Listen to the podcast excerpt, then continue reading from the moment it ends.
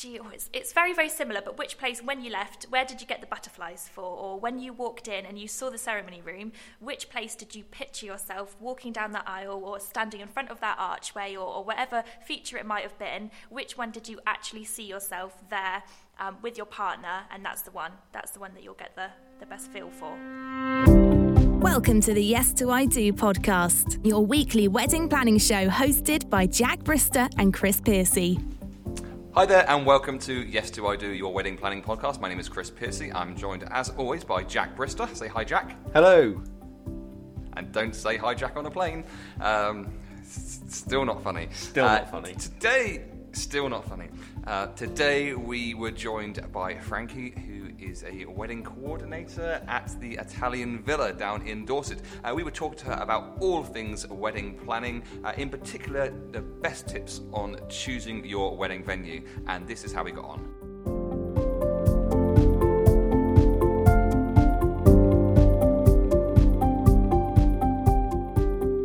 Frankie. Obviously, I've been here quite a lot in the past, uh, so I know uh, quite a lot about the venue. The, obviously, Italian Villa is the place we're at right now. Uh, could you tell Jack what makes the Italian Villa so special? Yeah, absolutely. So we're the Italian Villa and we're based in the grounds of Compton Acres. So we're in Canford Cliffs in Poole um, and we're an exclusive event venue. So you get the whole hire of the whole Italian Villa all day. So it'll just be you and your wedding guests here and you get access into all of Compton Acres gardens. So for photo opportunities, you've got 10 acres of different themed botanical gardens with rose gardens, waterfalls, so loads of different photo opportunities. And then you've got the exclusivity of the whole Italian Villa for just you and your guests. It's a really incredible place. Uh, Jack, you've seen obviously you've seen that I've worked here quite a lot in the past. You've seen photos that I've put up on Instagram and Facebook before, presumably. Yes, uh, yeah, and I can see how stunning some of the uh, some of the photos are for sure. Yeah, it looks great. It's, uh, it's, it's, it really is quite something. When the first time I ever worked, it's probably going back about four years, and I just could not believe it because uh, I'm sure you won't be offended as a company to say that from the front the building doesn't look too it doesn't look too grand. It's like a hidden gem because as It's- soon as you get out the back of it, you're just like, wow, this is somewhere really really special and it's, it's, a, it's a real place to make memories and to like capture those amazing photographs that every couple wants of course Exactly. Being so, so we're so central to Poole and Bournemouth town centre that it's actually, like you say, an absolute hidden gem that deep sort of in the middle of in the middle of Poole, you've got access to all of these gardens and just amazing backdrops and, and photo opportunities. Definitely. so frankie how long have you been a part of the uh, italian villa team because there's quite a lot of you here isn't there Yeah, absolutely. So I've been here for, in total, coming up about three and a half years. So I was an um, event management student at Bournemouth Uni, and I came here and did my placement here. So for about 14 months, I was doing the operations side of it, so sort of villa manager and running the weddings. Um, then I went back, finished my last year of uni, and have now come back on the sort of coordinating um, an inquiry team. So in total, about three and a half, nearly four years. So yeah. Was there ever any question you were going to go anywhere else after you worked here on your placement? No, absolutely not. I just really got the bug for weddings and being in a part of someone's special day, and I absolutely love the venue as well. So it just makes it easier just to work somewhere that you love. So I Yeah, really enjoy it. I always get this sense as a, a, a real sense of team spirit here. Uh, I think that there's so many great staff. All of them are friendly. All of them seem to remember who I am when I turn up and Yeah. remember me and my name. And it's a, which is always a nice thing rather than going that, that magic bloke over there in the corner or whatever. so yeah, I, I- think it's a it's definitely a sense of um, camaraderie because there must be people here who have been here for absolutely ages now. Yeah, definitely. Especially some of the um, the chefs and the operations managers and people like that. They've just been here for years. But I think the nature of the wedding industry, and you probably know as well, it, you, it does sort of not take over your life, but it becomes such a big part of your life. And we're here, and the hours are long, and you know, so you've got to get on with everyone and be feel like you're part of a team and a family. So we definitely have that here. That's great. It's a really fantastic thing to have. Uh, so, Frankie, you briefly mentioned there that you've got chefs and stuff. So, do you? Because I'm Chris mentioned this very briefly to me, and I think this is something that would be unfair of you not to mention, really, about your uh, your catering side of the business as well. Do you want to talk about that briefly? Yeah, absolutely. So we are first and foremost actually a catering company. So we're Beals Gourmet Catering, and Beals Gourmet actually run and manage the villa. Um, so first and foremost, we are a catering company. We cater um, at local venues in, in Dorset, so Lulworth Castle, Sopley Mill, Highcliffe Castle, and St Giles House, just to name a few. Um, but we'll also do private marquees and a lot of private dining parties and things like that. Um, so Beals Gourmet are the in-house caterers here at the Italian Villa. We do all the food and all the drink for the day, and we've got a team of dedicated chefs that are here sort of seven days a week um, ready to do all the all the menus and tastings and things like that. So the thing is, if if you're not local to Dorset and you're listening to this, then the the, the venues that uh, Frankie's just reeled off, you may, may, or may not know them, but they are venues which are at the very uh, high end of the market. So that, that is the, the, the level which Beals may work at.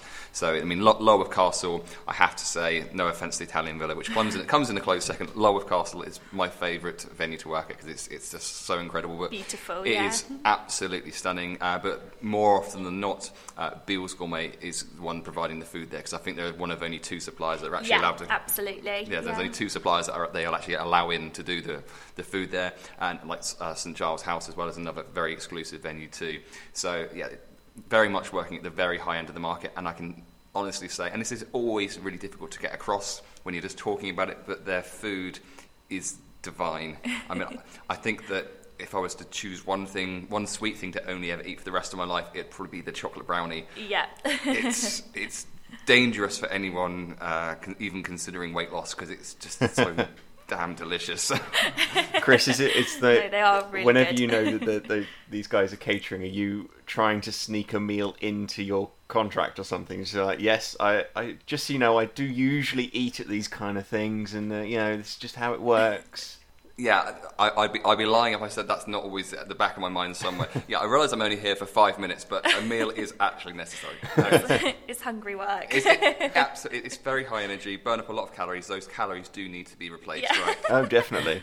So, Tony Beals that uh, set it all up and uh, kind of runs the show. Uh, does he still do the, all of the, the cooking parts as well? Or is he more of the on the entrepreneurial side of things now? He does do a bit of both. His passion's definitely, he loves it when he's in the kitchen with the chefs. He loves coming up with new menus and being really involved with the cooking. So that's where he would, if he could choose, he'd probably spend all of his time in the kitchen just because he absolutely loves it and loves working with the team down there. Um, obviously, needs must he comes back into the office and does a few of the sort of um, entrepreneurial bits as well and, and sort of logistically he's very involved in the planning of, of the everyday sort of running of, of what we do. Um, but definitely that is his passion and that's where it all started really. So he used to cook um, on private yachts sort of all over Europe and, and, put, and cooked for sort of European royalty at times as well. Um, and then he came back to Dorset and thought I'm going to start now and bring really high-end food to, to Dorset It's the sort of thing that I think is perhaps needed because uh, Dorset is kind of very blessed with some very high end venues, but it's also blessed with some less high end venues, is a nice way of saying it, I think. So I, I- think there was possibly a. At the time when the villa was set up, there's definitely a niche in the market there, and you know, with the amount of weddings that you do here, it's obviously one which you're filling up. So, how, how many weddings do you do at the villa on average in a year? So we do coming up sort of definitely over 150, between 150 180 sort of every year. Um, so yeah, we do do a lot of weddings. No, now what I like about that is it because I mean some venues, and I think Lulworth do this now, is Lulworth will only do one wedding a week, um, which is absolutely fine. That's how they want to run things, so no problem with that at all. But it does mean that, that, that the price is the price, and that's and that's it essentially. Whereas if you get married at the villa, if you get your heart set on it. Maybe you can't afford a Saturday in the summer price. It means that you, because you do uh, kind of midweek discounts and you do Yeah. off-peak discounts, it means that you can get the get your venue, the, the venue that you really want, at a lower price just by compromising on the, day of the week or maybe the month. So, I- and I, and I think that's a really good thing to do for couples. Yeah, definitely. So we appreciate, like you say, um, you love the villa and, and the grounds and everything. We want to just make it acceptable and, and everyone to be able to, to be involved in that. So we'll do sort of winter wedding packages and, and things like that and just tailor it as much as we can to suit everyone's needs.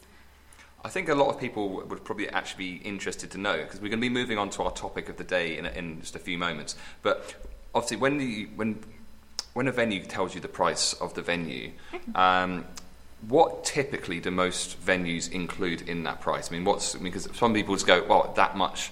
Just for getting to use the venue, what, what's normally included? Yeah, so it does it does vary. We um, are quite unique to a certain extent in that we do have in-house caterers. So within your price with us it is including your food and drink which is probably the main difference that you'd find with somewhere um, that was just a dry hire. So included in our package um, with with catering included would be venue hire. So the hire of all three floors of the villa all day. Uh, we would then price for a wedding breakfast per head whether that be a three course meal or a barbecue hog roast paella sort of whatever um, the couple wanted. Uh, we'd then include a drink drinks package for the day.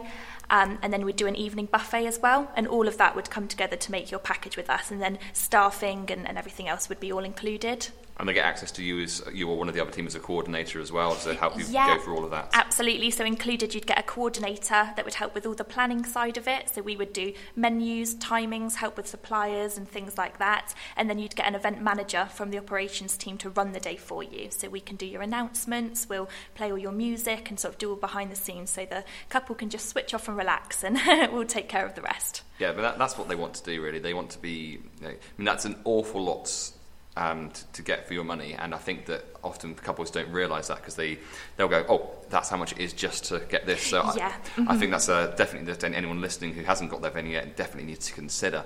And I think that actually moves us on perfectly to our topic of the day, uh, which was kind of something we kind of decided between the three of us, uh, and it was tips on choosing your wedding venue. So if you've already uh, chosen your wedding venue and you're listening, then you know hopefully you will kind of get reaffirmed in, in your decisions by how you come to this decision. Um, but for anyone who hasn't chosen yet, hopefully you're going to get some really great advice uh, from Frankie mainly, because she's the person that works in the, in the venue. But uh, hopefully me and Jack might be able to add something as well. So, um, is there straight off the bat, is there something that you think of straight away that couples need to be doing? Yeah, I would say definitely when you're first starting at the very beginning looking for your venue is to make what I would call a wish list. So just think, is there anything in particular that you really want to have in your venue? Is there a location? Do you want to be near the beach? Would you like to have garden photos? Or, you know, are you looking for a barn style? Do you want a more contemporary house? You know, what, what are you looking for? And make yourself a wish list, and then you can sort of tailor it off and think, oh, okay, am I going to go and view this venue because it fits my wish list and sort of just work out exactly what, what theme and styling you're looking to be going for. So just heading slightly back just to kind of um, talk about the villa just for a moment. Mm-hmm. Is there any theme that the villa can't cover? Because obviously it's almost a bit like a blank canvas inside to a certain extent. So, is there anything you, can, can, you do every theme here? Do you think? I think yeah. I think we are really really flexible in that, like you say, we're a blank canvas. So there's not there's not too much um, that's going to overpower. You know, it's nice and neutral. It's, it's sort of modern contemporary, but you do have um, you've got that nice sort of Italian and, and European feel to it as well. But you can sort of bring in as much or as little as you want, really. I'd say the only thing is that um, obviously we're garden based for photos and things, but we do we're about a two minute drive from Sandbanks Peninsula. So if you wanted to pop out for sort of 20 minutes or so and get beach photos, you have got the sort of the beauty of having both options there as well. I think that one of the things that strikes me is when you're choosing a venue is if you've got a very strong theme in mind, then that is going to strongly influence what your venue choice is going to be. Yeah. So if, if you if you're going very very bohemian uh, with with your wedding plans, then obviously a, a, a brand new kind of contemporary venue mm-hmm. might mm-hmm. not be the perfect fit for yeah. you. So that's uh, mm-hmm. uh, that's something that definitely needs to be uh, considered. Um, what else uh, pops into your mind? Obviously, budget's got to be a consideration as well. Yeah, absolutely. So you're thinking sort of budget wise. Um, you know, what end of, of the market are you looking for? Things like, do you want to have accommodation on site? Is that really important to you? Um, do you need to have exclusive hire? So you, would you like to be just you and your guests on site, or are you happy for a hotel perhaps where you know you might have other other members of the the public there with you. Um, we mentioned catering as well. So, are you happy to go for a venue that's got in house caterers, or would you like to have the control to be able to bring in a pizza van or something a bit more low key and informal. Um, so there's just a few things to sort of take into account, and like capacity. Does the venue that you're looking at does it hold your guest numbers? Do they have minimum numbers, and things like that. So when you're you're choosing a venue, obviously um, you you make this wish list, and if um, your criteria, there's no venues in your local area that kind of fit that criteria. Would you recommend you know either compromising on the criteria or would you say look further afield and what kind of considerations do you need to think about when going further afield yeah, no, definitely. I would say always don't be afraid to, to go a little bit further afield. I would say guests like to make a weekend out of a wedding anyway. Um, people are happy to travel, and you know your family and friends want to be with you and they want to celebrate the day, so they're going to make the um, the travel where, wherever you're you're thinking of heading. Um, I would just always perhaps do a little bit more research and give a bit more information. So, if a lot of your guests are going to have to travel, perhaps with your save the dates and your invites, send out hotel information, um, get a bit, a bit of information about access and transport. And you might want to think into perhaps putting on minibuses or coaches from a certain point and just giving a little bit of more of a helping hand, perhaps, and just explaining to your guests hotel and, and how to get there. I think that's about the most thorough answer we could possibly have had to that question. It was uh, in- incredible. Nailing it today, Frankie, which is why we wanted to get you on the show, which is fantastic. Uh, I-, I, think one consideration which um, might not have popped into your head, I don't know, I, I see that you've made some pretty thorough notes, uh, is the fact, obviously, if you're, if you're getting married um, slightly further afield, it means it lessens the chance that maybe a friend of yours has got married there before. Because I think a lot of people will will immediately rule out a venue if one of their friends has got married there because like well because you feel like they're stepping on their toes or something. Do, do, what, what's your opinion on that? Do, do, you think that a venue is off limits once a friend's got married there or because each wedding is different is it absolutely fine? What, what do you think? Yeah i think this is definitely we talk about this a lot in, in the team as well and i think you do come to that um, certain age where it's like a snowball effect and one of your friends is getting married and then all of your friends you know everyone starts getting married. And i think that's honestly personal preference. I think, like you say, every wedding day, we see it here. We do so many weddings, but every single one is different and has such a different feel. So, in my opinion, I would say you don't. It doesn't have to be off limits. If a if a friend's gone for it, you can make your day really unique. Um, and like and many venues like we are here, you can have completely different suppliers. So you're not held to a certain band or DJ or any entertainment, so you can tailor it as much as you want. Um, but like you say, we're, we're lucky down here that there are so many different options. So you can normally try and find um, a place that your friends haven't gone to. But if not, I would say if you fall in love with a venue, it doesn't matter who's been married here before, your day's going to be really unique anyway. And if anything, you can um, take their advice on board from what their experience was of the venue yeah, as well. Yeah, exactly. They've probably got some tips and tricks and, and things that they've managed to um, to find in the venue, and, and you can use that to, to make your day even better. Yeah. And I think I cut Jack, Jack off as he was about to make a, a point. So sorry about that. That's all right. What, no, what I was I was just gonna I was gonna make almost the same point as you there, Chris, about the um, the friends perhaps even being able to offer some advice on having been married at that venue before because I, I met a couple uh, at a wedding fair a couple of weeks ago. And I and they were getting married at a venue that was about 70 80 miles away from where the the wedding show was. So I asked them why? Why are you getting married there? Are you based down there and you happen to have you know happen to be up here for the weekend or something? And they said no we're based here but all of our friends have used the good venues in this area. So now we're going down there to just move out of the way. And I, I I thought that was very interesting that you brought that up and I happened to meet these people last weekend um, so yeah, I think actually getting married somewhere where someone else has already got married is perfectly okay because they will have advice and tips that that uh, that you may not have even considered or thought of before. And obviously, you've got the personalisation of each individual um, wedding because I've been we've done as many weddings as we've done, hundreds of them, and I can't say I've ever been to the same wedding twice. That's a very very good point actually. I mean, I, yeah, hundreds of weddings and no two are the same because you know what makes a wedding vastly different is the people that attend it as well. So you know that's because that makes up the kind of dynamic format of what a what a wedding is essentially the people who attend. And speaking of who, the people who are going to attend, yeah, don't be afraid to go further afield because the people who you really want to be there will make the effort. I mean, you know, people go to the other side of the world for weddings. You know, friend friend of mine earlier this year uh, flew to New Zealand for a wedding. You know, pe- the people who you want to be there, uh, who love you, will go there. So if it's 70, 80 miles, the people will still go there. If it's 100 miles, if it's 1,000 miles, the people you want to still be there. And it means that the people you only half want to invite won't make the effort. So you, you can invite them without the danger of them actually coming. So that's a little tip for you as well. Um, yeah, I, you didn't hear me say that though. No, I I do agree with you though. I've uh, I've had that conversation with people before. we're inviting these people with no expectation of them coming, and we're really happy about that. But uh, you, you, you wouldn't be as controversial as to say something like that, would you, Frankie? Oh gosh, no. No, no, absolutely not. Absolutely not. Um, so, is there anything that springs to your mind at the moment, Jack, in terms of uh, tips and tricks you picked up along the way? I think something that's quite important as well that perhaps you wouldn't necessarily consider because obviously once you've made this wish list and things and you've narrowed down the venues so maybe you get the wish list down to maybe three or four venues and what then differentiates them from that point onwards and i think something that's important are the people who work there because you're going to be spending well first of all you're going to be spending all day there with them so you need to make sure that you get on with them for your wedding day but also in the lead up up to it you spend a lot of time talking to those people, planning out the day and how it's going to work. So I think that's something that you need to consider as well. Yes, um, it's an interesting point actually. So, Frankie, how, how, much contact do you have with couples?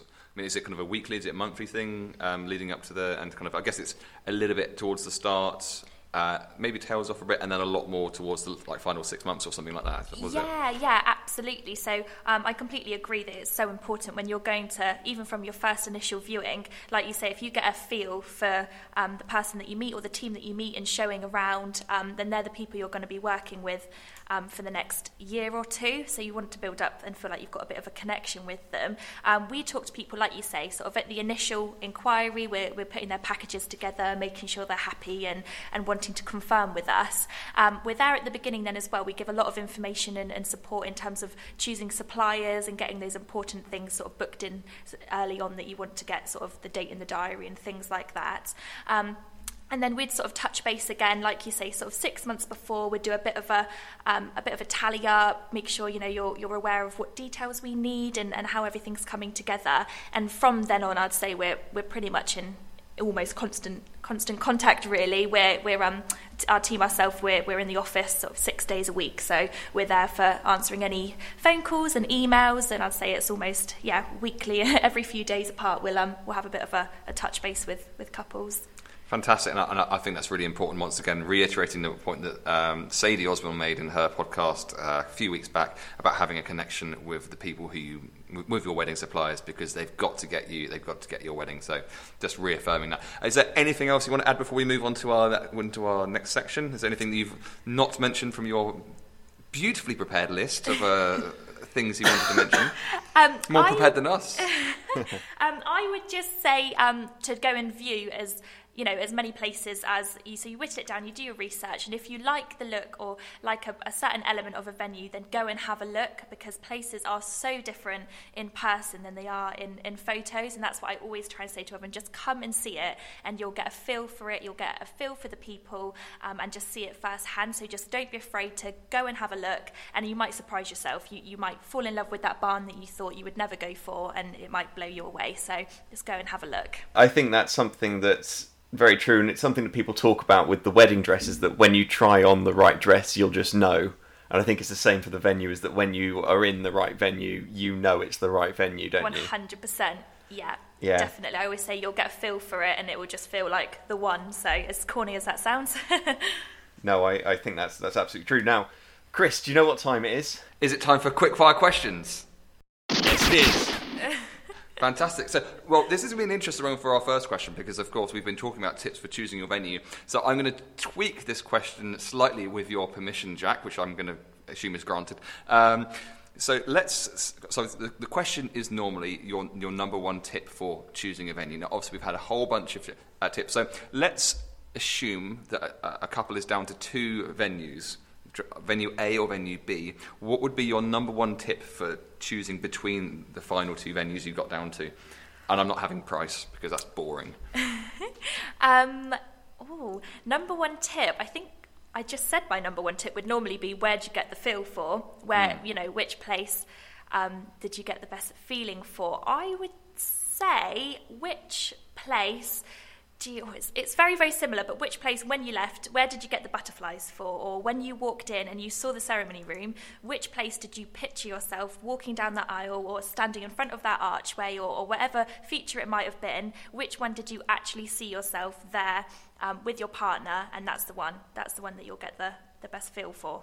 Great answer. I love that. So, moving on to our next question. Uh, what's your favourite wedding story? I mean, you must have been part of so many weddings. There must be so many great ones. Like, what's your favourite wedding story? Yeah, no, that's really, really, really hard to choose. Um, I would say favourite wedding would be one that we had. Um, about a year ago now, and the family were um, all from Africa, so there was a massive, massive amount of guests. We had near on 200 guests here, and throughout the whole day was just filled with music and dancing. Throughout the wedding breakfast, they were up dancing around the tables, um, and the guests were just having the best time right from the moment they arrived all the way through. And there was just so much laughter and yeah, dancing, singing all day long. And honestly, it was just infectious how much fun they were all having. I think I've done one like that before, and it is yeah, like infectious is exactly right. When you mean if you walk around there without a smile on your face, there's something wrong with your smiling muscles. I think. Absolutely. so conversely, let's uh, let's hear about the, of a worst wedding story, or the worst thing you've seen happen happen at a wedding. Yeah, no. So worst is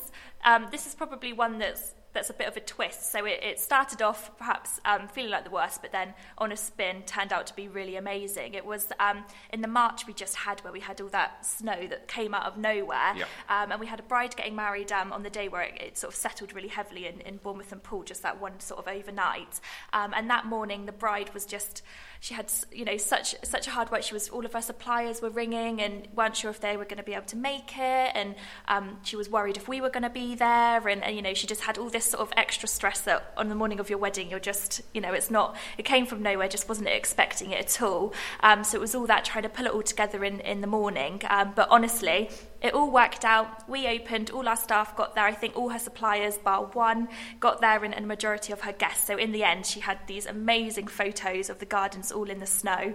Um, so it came together to, to work out in the end. But I think I think that was the most sort of unexpected stress that you just wouldn't wish on on a, on the morning of a wedding. But it came together in the end, and I think her photos are absolutely flawless. So what more could you want? Yeah, so uh, every cloud has a silver lining. And- Exactly, And, like yeah. I always say, and uh, you'll find out why in a few weeks when I tell you, uh, like I always say, um, there's never anything that's actually going to properly ruin a wedding unless that's one of Mark Gerard's stories. If you haven't listened to his podcast, then you need to do that because the stories in it are absolutely horrifically horrific but amazing and gold and yeah.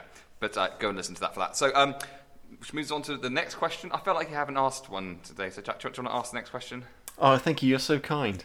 Uh, the next question, final question, is your number one tip for planning a wedding. Yeah, I would say number one tip would be stay excited. So just remember the whole time, remember why you're doing it. You, you know, at the end of the day, you want to get married and you're going to have the best day of your life. So just enjoy it, enjoy all the planning of it, and just stay excited. And with your planning, I would say do it little and often. So just keep it like small, manageable chunks, and then you just save a build up at the end um, and any unnecessary sort of worry or stress. So just stay really excited and love the planning process as much as you're going to love the day. If only there was a book about exactly that, hey Jack. Oh, if only there was. I ma- I would I would want it to be coming out before Christmas if there was one. Well, m- maybe there is a book written by a very handsome magician who does a podcast, who, and that book might be even be released by the time this uh, recording is coming out. If so, it's called Blissful Wedding Planning: Becoming a Stoic Bride. Oh, I thought I thought you wrote the book, not me. Ha! See what you did there. I see what you did there.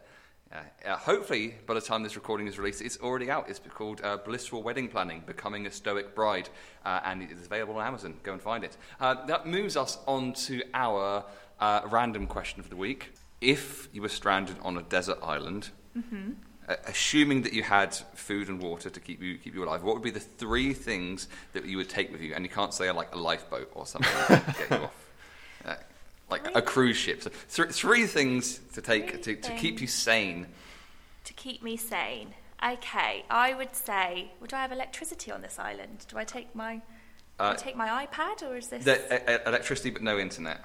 Ah, okay. I would take a good book.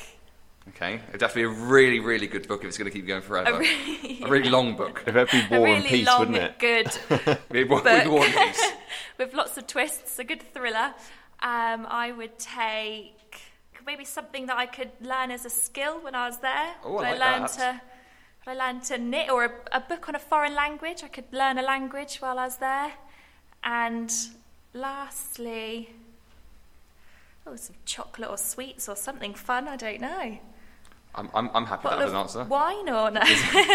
A, a, a wine tree. that just- why not? And Jack, what will your three things be? Um, You look like you've got no answer at all. I mean, well, so obviously I've got to take a pack of cards with me. I feel like that's That- that's a given. So one. yeah. Um, I was I was going well. yeah I was going along the same idea as Frankie with learning a skill. So I'd probably take like a piano or something like that to learn to play the piano, maybe. Um, and then a third one. I was thinking a book, and then I realised obviously you've only got one book, um, so that's going to make that difficult. So The dictionary. dictionary, yeah, maybe I can learn to expand my vocabulary, but I, I yeah, I'm struggling with the third. I would take Wilson the volleyball. Uh, which brings us to the end of this fantastic episode. I think that in terms of pure amount of planning tips, it's got to be the most jam-packed episode so far. So uh, a massive thank you to uh, Frankie for thoroughly answering everything we could possibly thrown at her. Uh, so if people want to find out more about the Italian Villa and um, Beale's Gourmet, uh, where can they do that? So they can go online, so they can go to www.theitalianvilla.co.uk or same again, bealesgourmet.co.uk or just phone in the office on 01202 700 992 and we'll be happy to help. Beales is B E A L E S, Perfect. Beales Gourmet. And Jack, should they be interested in uh, talking to you, finding out about what you do as a magician, uh, what what should they do? Uh, they can go to www.theluxurymagician.com. Or you can find me on Facebook at Jack Brister, the Luxury Magician, or you can find me on Instagram at jbristermagic. And Chris, if people want to find out more about you, where can they go? They can go to www.chrispiercymagic.co.uk. Piercy is spelled P-I-E-R-C-Y. You can find me on Instagram, Chris Piercy Magic, or searching Chris Piercy Magician will find me on Facebook. Uh, and Jack, if people want to s- subscribe for the, to the podcast and uh, find it in other places, where are we available? Oh, everywhere. I mean, we have this discussion every week, and I now come to the conclusion that if you just say everywhere, wherever you stream your music, if it's iTunes, Spotify, Deezer, Stitcher, any of these things, we're pretty much on all of them. So just have a search for Yes to I Do Weddings, uh, and we will pop up. That's about a thorough answer as we could wish for. Uh, so finally, thank you very much for joining us, Frankie. You've been wonderful. Thank you for having me. You're very welcome and welcome back anytime. And uh, it's goodbye from me. Goodbye from me. Thank you for listening to Yes to I Do. Please remember to like us on Facebook and follow us on Instagram using the tag at Yes to I Do podcast.